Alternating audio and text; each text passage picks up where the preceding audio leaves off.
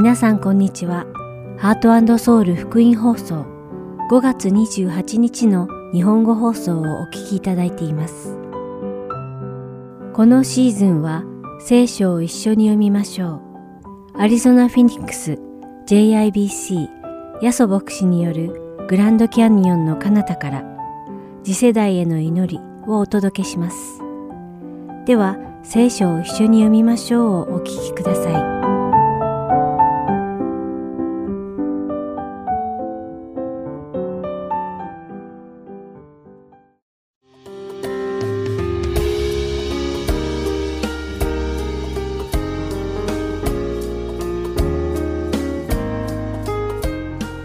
皆さんこんにちは。聖書を一緒に読みましょうのお時間です。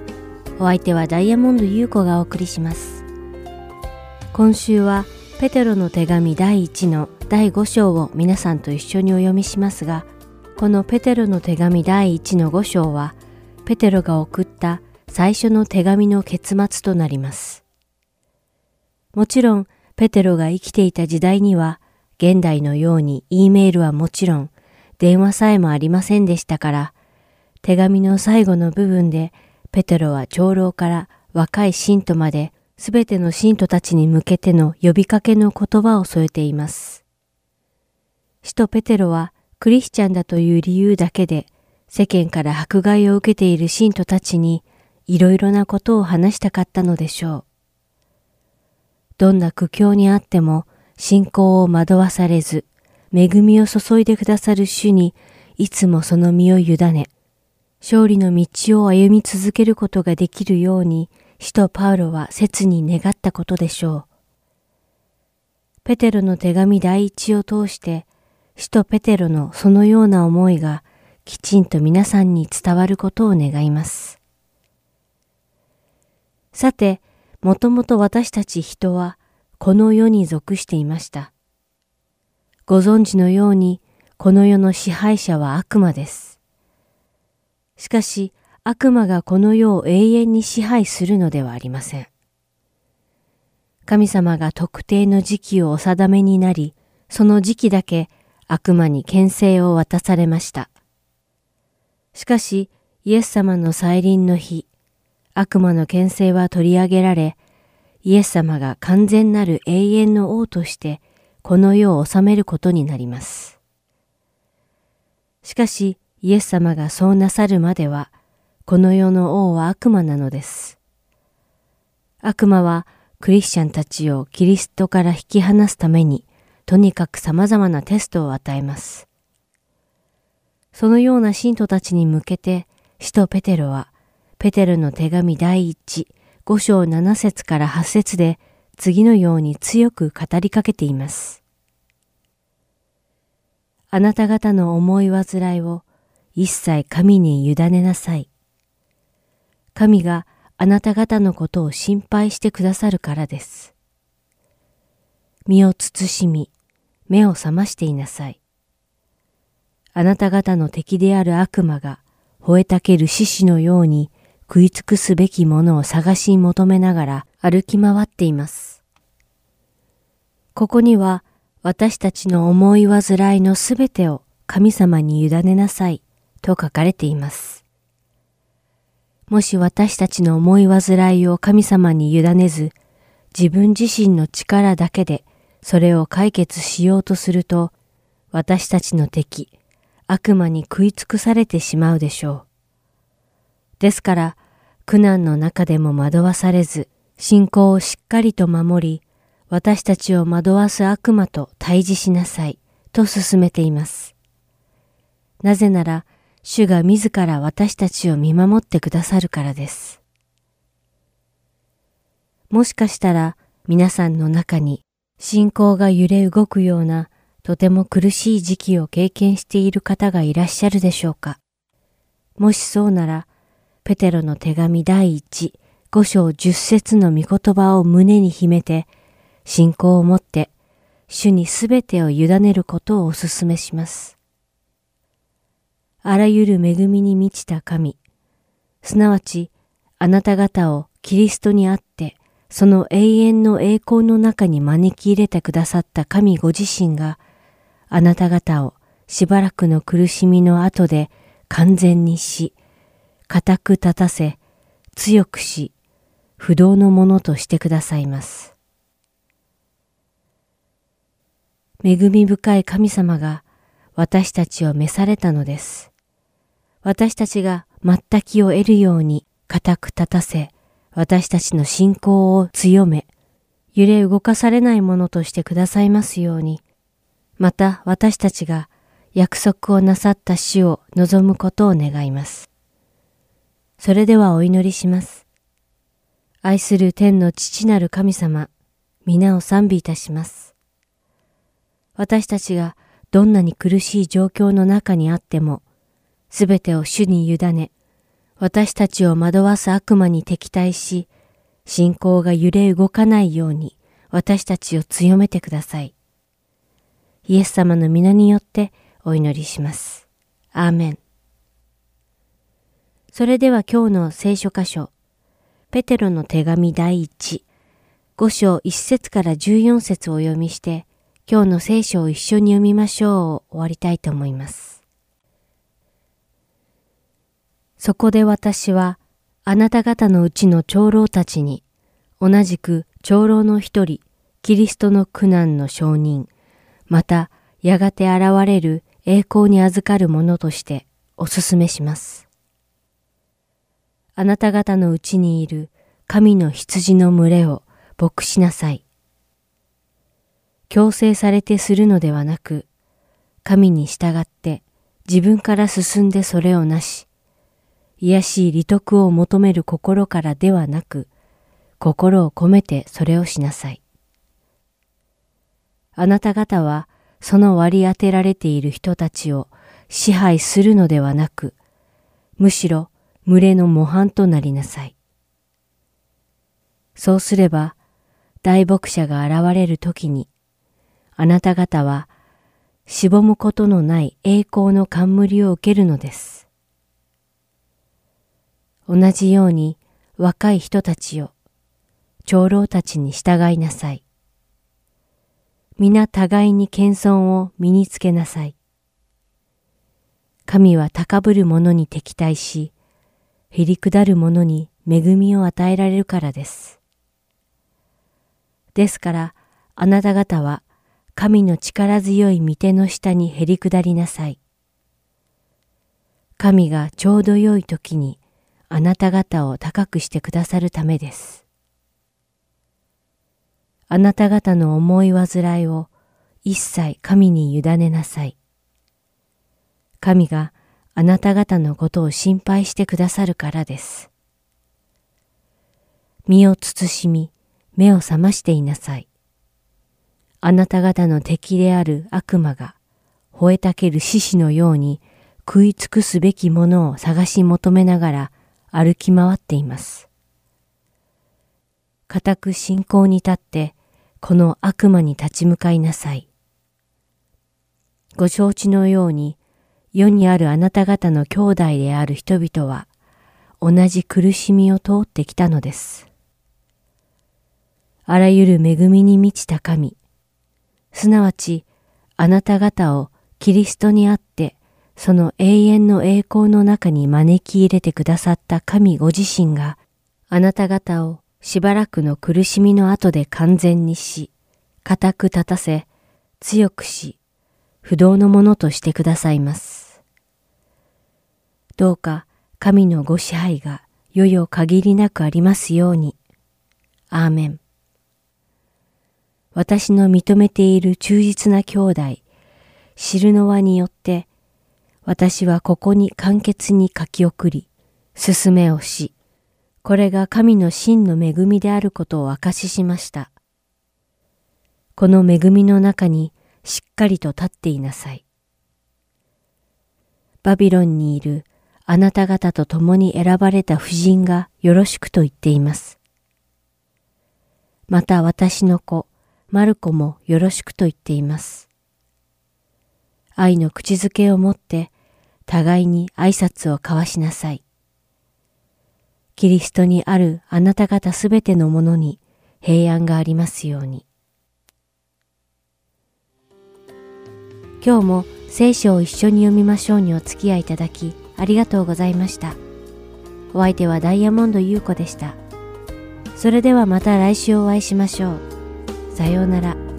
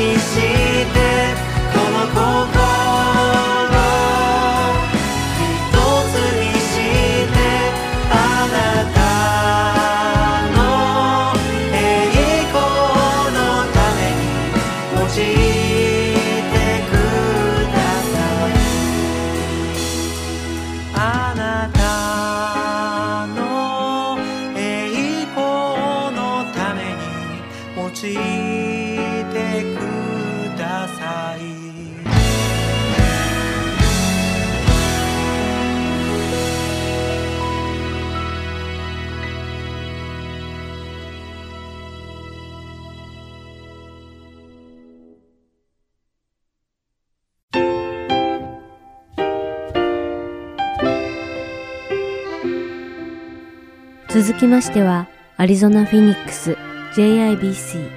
ヤソ牧師によるグランドキャニオンの彼方からをお聞きください。今日のタイトルは、成長 Growth です。ヤソ先生のお話を通して皆様が恵みのひとときを送られることを願います。えー、今日もですね、共に聖書から学んでいきたいと思いますが、今日はですね、使徒の働きの7章の後半からいきたいと思いますので、聖書をお持ちの方はですね、使徒の働きの7章の59節を開いておいてください。7章の59節から読みますけど、その前に少し話をしますね。あの、イースター礼拝の時にですね、復活の証人という、まあそういうことで共に学んでまいりましたね。聖書を見ますとですね、イエス様が復活した時は、前の体ではなくて新しい体で復活したということが書かれていることに気がつきます。というのはですね、例えばイエス様が蘇らしたラザロですと、まあ、ラザロも生き返りましたけど、前の体だったためにラザロも死んじゃったわけですよね。しかしイエス様の場合は、古い体、前のままではなくて新しい体で復活したと聖書書いてますので、イエス様の場合はちょっと違っていたわけですね。私たちもですね、まあ、蘇るときって言うんですか、イエス様が復活したら私たちも復活するという話を先週しましたが、私たちも蘇るときは新しい体で復活できるわけですよね。例えばイエス様の新しい体はどんな体だったかなと思って聖書を見てみると、例えばこういう話が書いてました、ね。みんなが集まっていると突然イエスが現れたなんて書いてますよね。ということは、新しい体というのはですね、空間に支配されないということが言うことができます。どうです？もしかして私たちがそんな体もらったとしたらどうなると思います？ねえもう私たちが復活したらですね、朝はですね、グランドキャニオンって言ってですね、グランドキャニオン景色を見ることができますよね。ああ、昼ご飯はどうしようかな、寿司船でランチ食べようかなって言ってですね、もうスコッツデルに行くことができる。夕方になるとですね、ああ、日本の別府という温泉がいいって聞いてるから、別府温泉でも入りに行こうかなと思って、パーンとですね、別府温泉に飛ぶことができる。そんな感じでですね、まあ、復活の体というのがですね、楽しみ、どんな体になるのかなということが本当に楽しみなんですけども、今日はその復活の続き延長線上で成長と題してですね、使徒の働きの7章の59節から読んでいきたいと思います。読む前に一言お祈りしますね。目をつぶってください。祈ります。ハレルイエス様、主の皆を賛美いたします。先週、3名の方がイエス様についていきますと言って、勝利のバプテスマ式を挙げられました。しかし、バプテスマ式は卒業式ではなくて、これから始まる新しい人生の出発点であります。同じようにイエス様も復活で、はい、おしまいではなくて、その先があります。今日は成長と題して、共にこの使徒の働きの7章の後半、そして8章のクリスチャンの姿から学んでまいりたいと思います。今日こうして一緒にお祝いできる方、そしてまた、今日は、え初めての方もいらっしゃること感謝いたします。また、インターネットで礼拝していらっしゃる方も祝福します。特に病の方、あなたが共にいて、どうか癒してください。イエス様の御言葉、今日の糧をくださいますように。イエス様の名前によって感謝しております。アメン。では、使徒の働きの7章の59節からですね、8章の1節まで読んでいきますね。こうして彼らがステパノに石を投げつけていると、ステパノは主を呼んで言った。主イエスよ、私の霊をお受けください。60節主よ、この罪を彼らに負わせないでください。こうと言って、彼は眠りについた。サウロはステパノを処刑に賛成していた。まあ、ここでですね、急になんか話がですね、なんかすごいところに入ってしまいましたけども、ステパノという人はですね、エルサレムというところにあった教会のリーダーの一人でした。しかし、今日の話によりますとですね、彼はそのエルサレムの教会で、まあ、最初に殉教ですね、つまりキリストの教えの上に殺された人のだったわけですね。なんかですね、バプテスマ、イースター、イエーイ、復活って喜んでるのになんか話が急に暗い世界に入ってしまいました。まあ、人間の人生、つまり私たちが生きてる人生というのは、昔も今もですね、嬉しいこともあるけど、暗いこともあるよということが、これは事実でありますね。特に私たち、今の世界を考えてみるとですね、今までコロナで苦しんできてですね、ようやくコロナが終わりかけてるかなと思ったら、今度は今戦争の中にいますよね、私たちはね。この世界の問題だけではなくて、自分の問題、私たちがやっている日常の問題もあります。健康のこととかお金のこと、仕事のこととか学校のこと、また親子関係とか夫婦関係のこと。こういうふうに暗いニュースが続いていくとですね、一体神様どこ行っちゃったんだろうとこう思ってしまうと思うんです。まあ、キリストを信じる信仰、クリスチャンの信仰の一つの特徴はですね、キリストを信じるということであります。どういうことかと言いますと、伝統とか神学というのは確かに素晴らしいものでありますが、伝統とか神学を信じるんではなくて、キリストというお方を信じるということです。またリーダーとかですね、グループを信じるんではなくて、イエス様というお方を信じる。これがキリスト教であります。このイエス様というお方は、決して変わらないからです。皆さんご存知のように、教会というのは変わります。リーダーも変わります。私もですね、この教会で、まあ2、3年ですね、だから最近になったんですけど、やっぱりいずれ私たちから次の人にバトンタッチする時も来ると思うんですね。今週でですね、まあユースキャンプという話がありましたけども、まあ JCPA のリーダーシップカンファレンスの申し込みが今週でおります。その中でも話されていたんですけども、こうした北米にあるですね、日本語教会というのはですね、人の入れ替わりが割と激しいんですね。というのは、転勤とか卒業や引っ越しでですね、次々にメンバーが入れ替わります。しかし、イエス様は変わらないんですね。ですからですね、変化を感じて寂しさを感じるときは、私たちがイエス様にもう一度フォーカスし直すときであります。また自分の体にですね、衰えができてできなくなって、過去はできてたのにできないことがあったとしても、私たちはその時こそイエス様に集中する時であります。過去はですね、その時はですね、できた奉仕が、今はですね、家庭の事情とかいろんなことでできないことがあったとしても、その時こそイエス様に集中する時であります。つまり何が言いたいかと言いますと、今、イエス様ご自身につながるクリスチャンになりましょうということなんですね。イエス様につながるというのは具体的にどういうことかと言いますと、毎日イエス様とお話ししましょう、お祈りしましょうということであります。そのためには、人間がイエス様について書いた本を読むだけではなくて、イエス様そのもの、つまり聖書そのものを読む必要もあります。これはですね、間違って聞いていただきたくないんですけど、人間がじゃあ書いた本は悪いのかとそういうことを言ってるわけじゃないんですね。というのは、行き過ぎると今度は他人の意見を聞かないで、もう自分だけだってこうなってしまうので、やはり他の人の意見も聞くべきだと私は思います。私たちはそのイエス様に直接聞きましょうねということでですね、今画面にも出ていますように、毎日一節、一章ずつ聖書読んでいきましょうねということをやっておりますね。特にですね、まあ、この読みながら私たちはですね、SOAP を通して聖書を直接、聖書を通して直接イエス様と交わる練習しましょうとこう言っております。あの、家内とですね、こうやって通訳する前にいつも練習してるんですけど、本当はこの後ですね、SOAP を一つ一つ全部ですね、説明したら彼女がちょっと長すぎるって言ったんです。説教が長すぎるって言われてるんです。そうですよね。確かにこれ今年の一番最初の礼拝。YouTube 見たい方見てくださいね。YouTube でやったんで、あの、載ってますけど、最初やった時、それだけで全部のメッセージが終わっちゃったんですよね。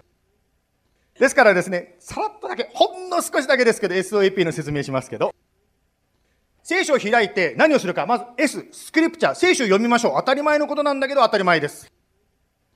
Would you read in English portion? Sure. Read today's passage. Don't skim over it or read it too fast. Try to enter into what you are reading. 当たり前のことかもしれないけど、まあ、書いてあること、どんな状況だったのかと考えながら読みましょう。はい、もうすぐ行きますよ。次ね。O、SO、SO の O です。O はですね、オブザベーション。つまり、内容、書かれている内容を観察しましょう。まあ、書いてあることをです、ね、読みながら自分の心にです、残る言い回しとか表現とかをこう探していくわけですね。そしてそこが実はその後、神様があなたに語りかけていることになるわけですね。はい、その次、ネクストワン。SO、A でございますね。A は何かと言いますと、アプリケーションですね。つまり、今日の、今の私に当てはめましょうということです。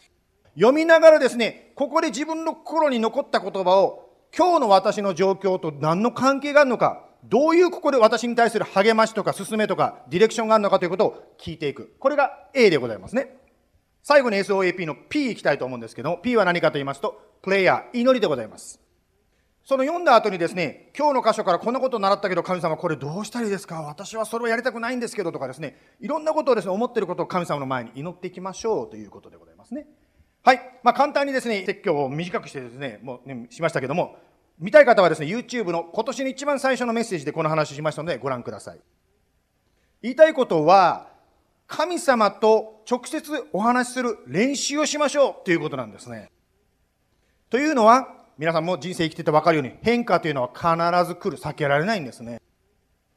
ですから、その中で変わらないイエス様についていく、イエス様に聞いていく、その練習を今のうちからしておきましょう。ですから今日の最初のポイントは、神は変わらない。これが一番目のポイントですね。神は変わらない。では、次のポイントに進んでいきたいと思うんですけども、神は変わらないということはですよ、変わらない神と人間、まあ変わる人間がですよ、どのように過去に交わってきたかを見れば、今、そして明日、どのように生きていっていいかのヒントが出てくるんですね。はい。それでは2節ですね。8章の2節人の働きを続きを読んでいきたいと思いますが、こう書いてありますね。経験な人たちは、ステパノを葬り、彼のために大変悲しんだ。サウロは家から家に押し入って、教会を荒らし、男も女も引きずり出して牢に入れた。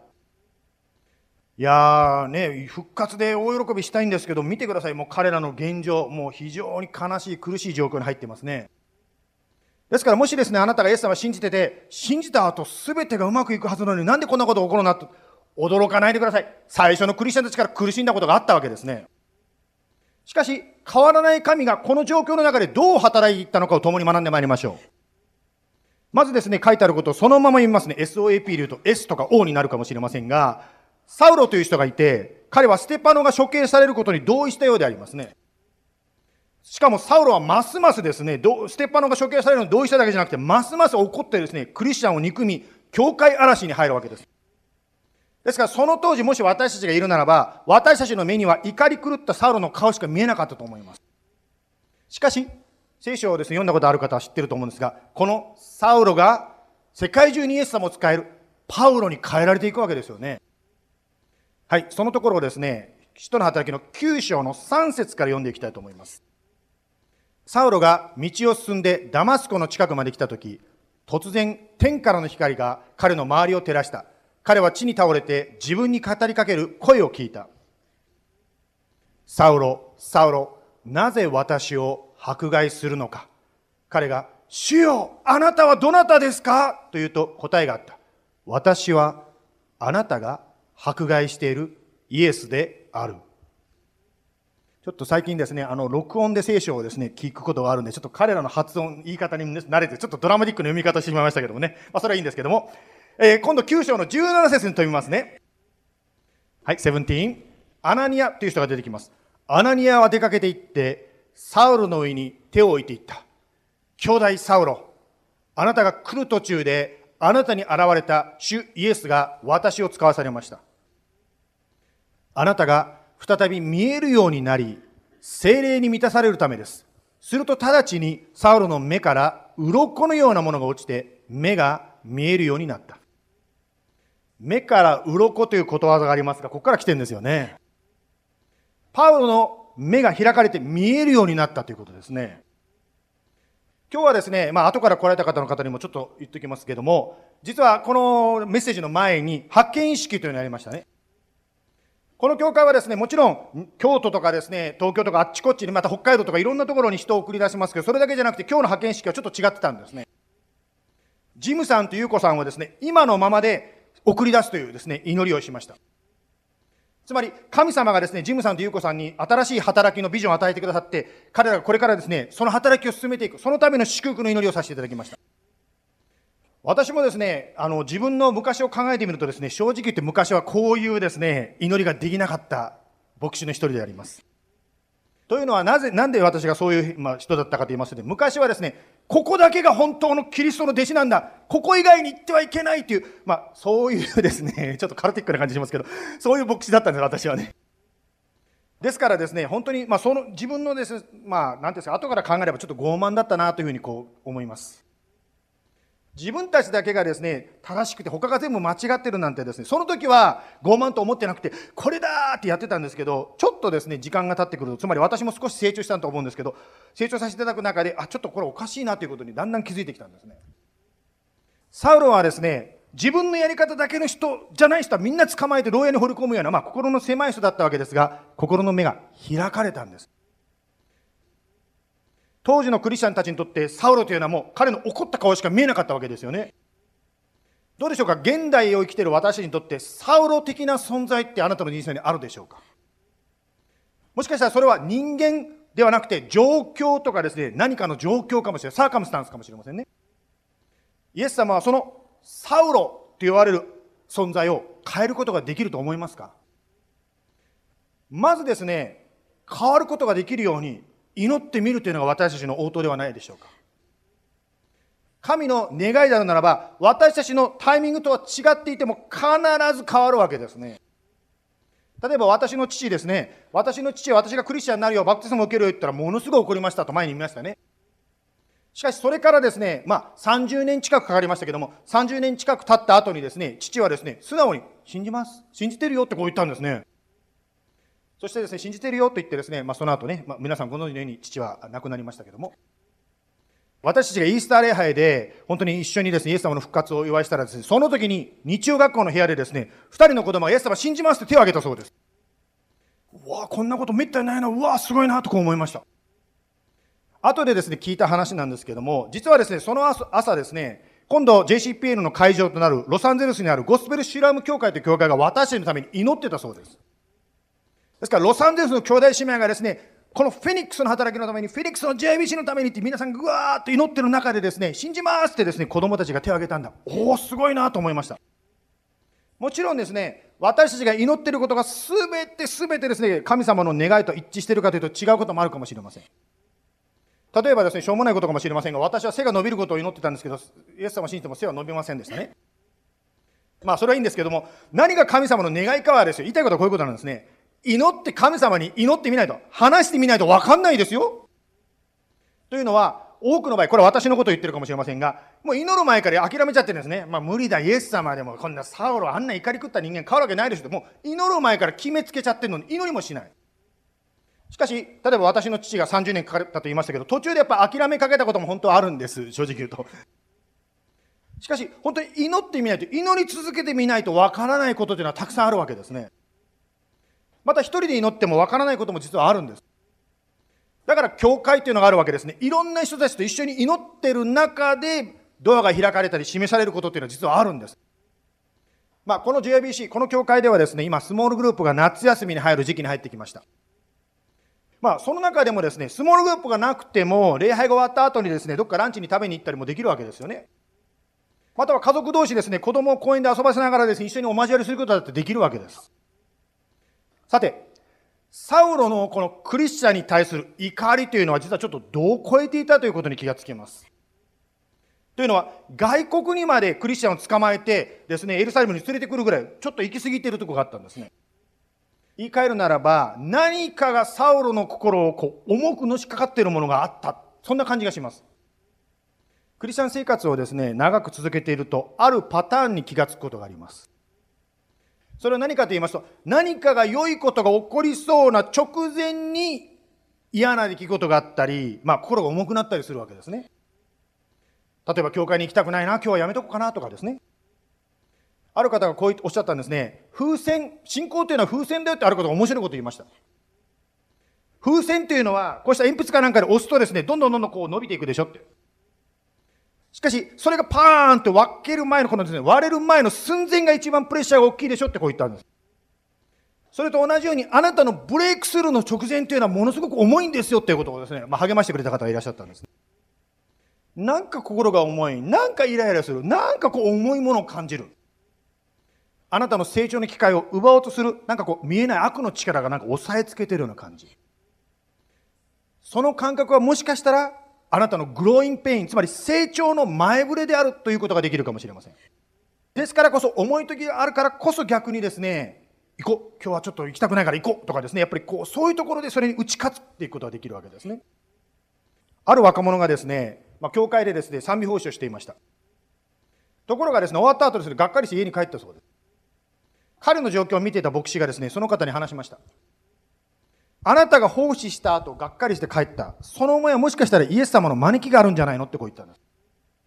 というのは、その若者はですね、こう、本当は思いっきりですね、飛び跳ねて礼拝したいのに、教会ではですね、それをしちゃダメだよ、静かにしなさいって言われたので、ちょっとこう落ち込んでいたようです。ですから私はですね、その方にですね、牧師さんこう言ったんですけども、本当に若者による若者のための賛美集会を始めることをあなたに呼びかけてるかもしれませんよ、とこうおっしゃったそうですね。今年のですね、先ほどの若者のキャンプがあると言いましたけれども、今年はちょっといつもと違ってまして、JCPN のリーダーシップカンファレンスに合流するという形で若者が参加します。ちょっとその模様をですね、ビデオに流したいと思いますね。ちょっと流しますよ。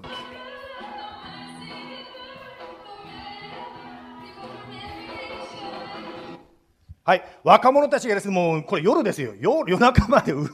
元気に飛び跳ねておりますね。この教会もですね、この秋からですね、キャンパス伝道を始めていきたいなと祈っております。若者たちが成長して、このようにですね、もう飛び跳ねてイエス様を賛美する、そんな姿が見てみたいものであります。反対者、サウロはパウロに変えられた。今日2番目に学ぶことは、あなたのサウロのために祈り続けましょうということです。最後に3番目として8章の一節を読みたいと思います。はい、もう一度読みますね。サウロは、ステパの処刑に賛成していた。その日、エルサレムの教会に対する激しい迫害が起こり、人たち以外の者はユダヤとサマリアの諸地方に散らされた。さらっと書いてあるんですけど、今日最後に3番目のポイントとしてフォーカスしたいのは、ユダヤとサマリアの諸地方に散らされたというところであります。実はこの表現、ユダヤとサマリアという表現は、一章、先週紹介させていただきましたが、一章の八節に出てくる表現に似ています。一章の八節、人の働きを読みますね。精霊があなた方の上に臨むとき、あなた方は力を受けます。そしてエルサレム、ユダヤとサマリアの全土、さらに地の果てにまで私の証人となります。人の働きというのは、ルカという人がですね、まあ、調査して書いた初代クリスチャンたちの記録が書かれております。その一章の八節に、神様の全体計画を最初にこう記してくれてるわけですね。つまり、復活のこの福音がエルサレムから始まって、ユダヤとサマリア、そして地の果てにまで、つまり世界中に広がっていきますよというこの流れをですね、アウトラインを示してくれてるわけです。つまり、エルサレムだけではなくてですね、どんどんそれが外側の地域に世界に向かって少しずつ広がっていくよということをですね、言ってるわけですね。ですから一見ですね、ステパノのことが起こってですね、なんでこんななっちゃったんだろう、なんでエルサレムにいることができないの、追い出されてしまったと思うかもしれないけども、実は神様の計画通りことが進んでいったということなんですね。8章の4節に行きます、戻しますけども、8章の4節で、じゃあ、エルサレムから追い出されちゃった人たちは何やってたか書かれてますね。8章の4節散らされた人たちは、御言葉の福音を述べ伝えながら巡り歩いた。ピリポはサマリアの町へ下っていき、人々にキリストを述べ伝えた。このまあ、エルサレムから追い出されちゃった人たちはですね、過去を振り返って生きることができたと思うんですね。私もですね、ちょっと年取ってきたなと思うのはですね、なんかやっぱりこう、昔が夏、昭和が懐かしくなるんですね。まあですからですね、やっぱりこう、後ろ向きに生きて、エルサレムにいた時は良かったなと、こう後ろばっかり生きることもできたと思うんですよね。例えばエルサレム教会で何がありましたか？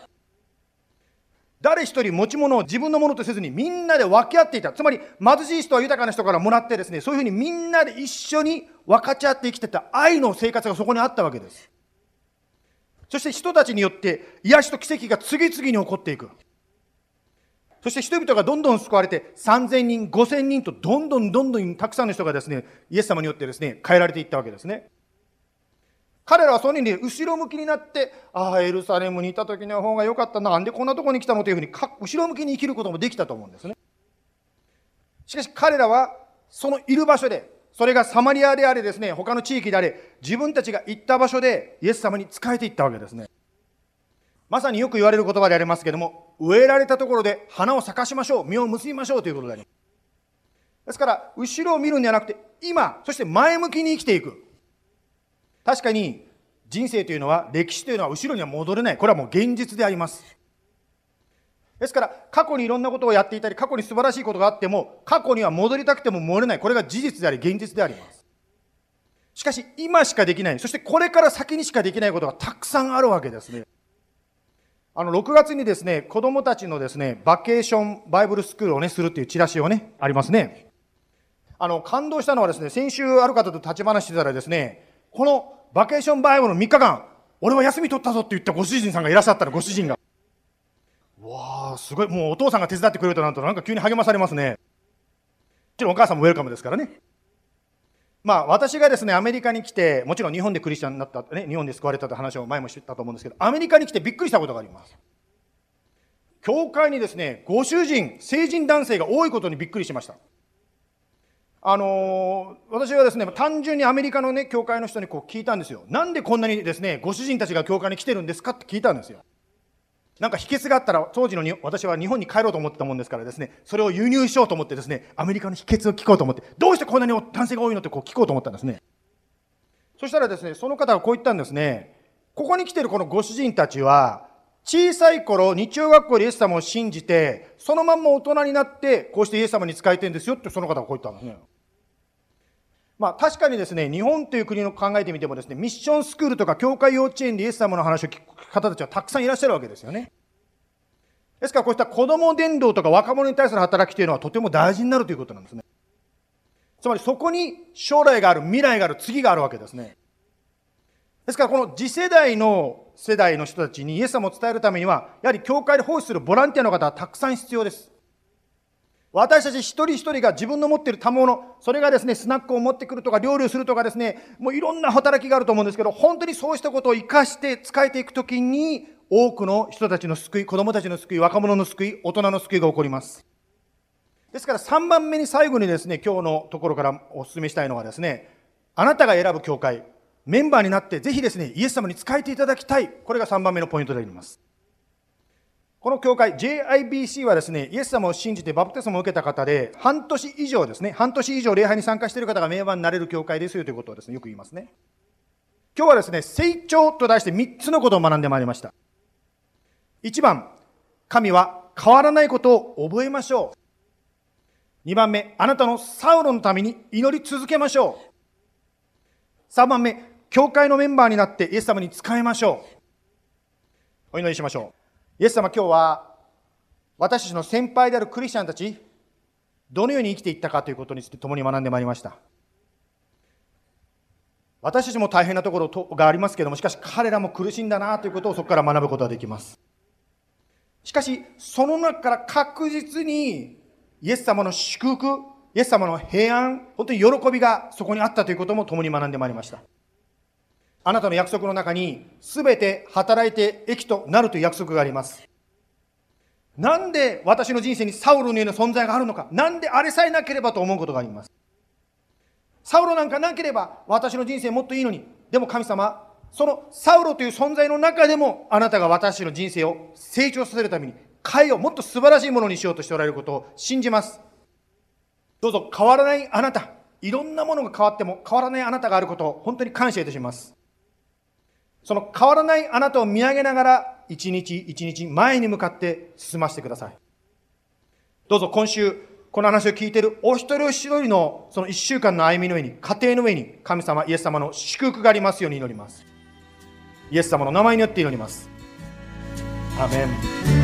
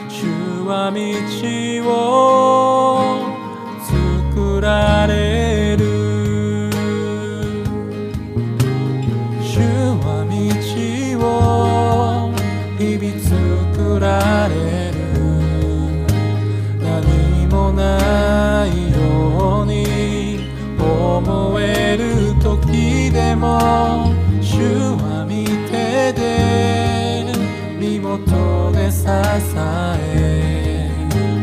新しい明日へ主は道を作られる。天と地が滅び失せ御言葉を論びず。腹のに道を砂漠に川を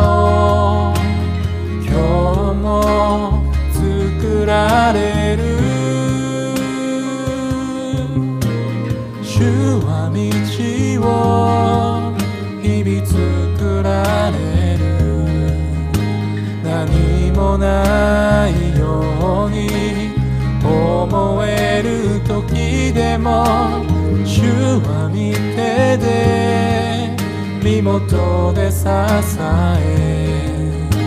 新しい明日へ主は道を作られる。天と地が滅び失せての御言葉滅びず。腹のに道を砂漠に川を。今日も作られる。主は道を日々作られる。ないように思える時でも主は見てて身元で支え新しい明日へ主は道を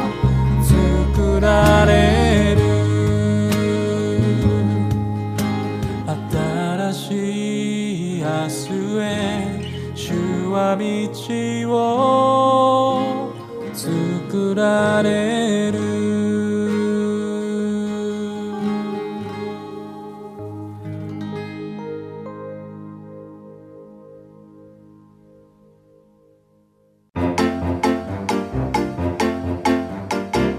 またこれからもハートソウルの CD をご希望の方は、ハートソウル .org at gmail.com heartandseoul.org アットマーク gmail.com までご連絡ください。ご連絡いただき次第送料無料にて送らせていただきます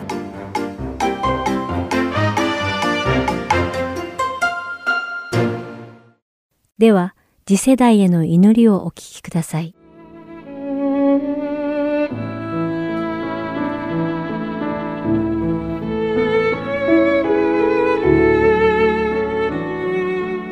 皆さんこんにちは。次世代への祈りの時間です。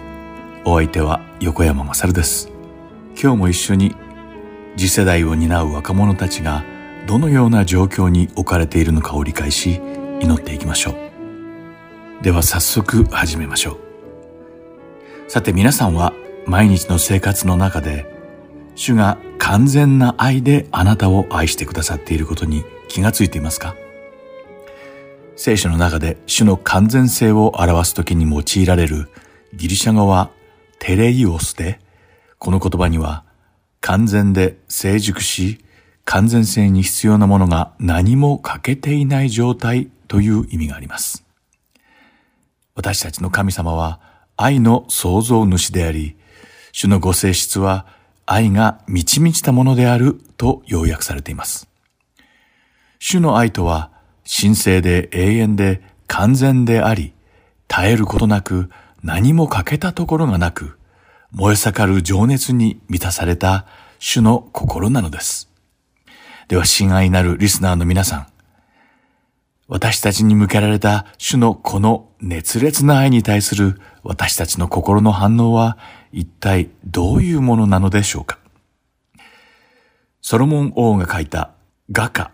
第一章の四節には、私を引き寄せてください。私たちはあなたの後から急いで参ります。王は私を奥の間に連れて行かれました。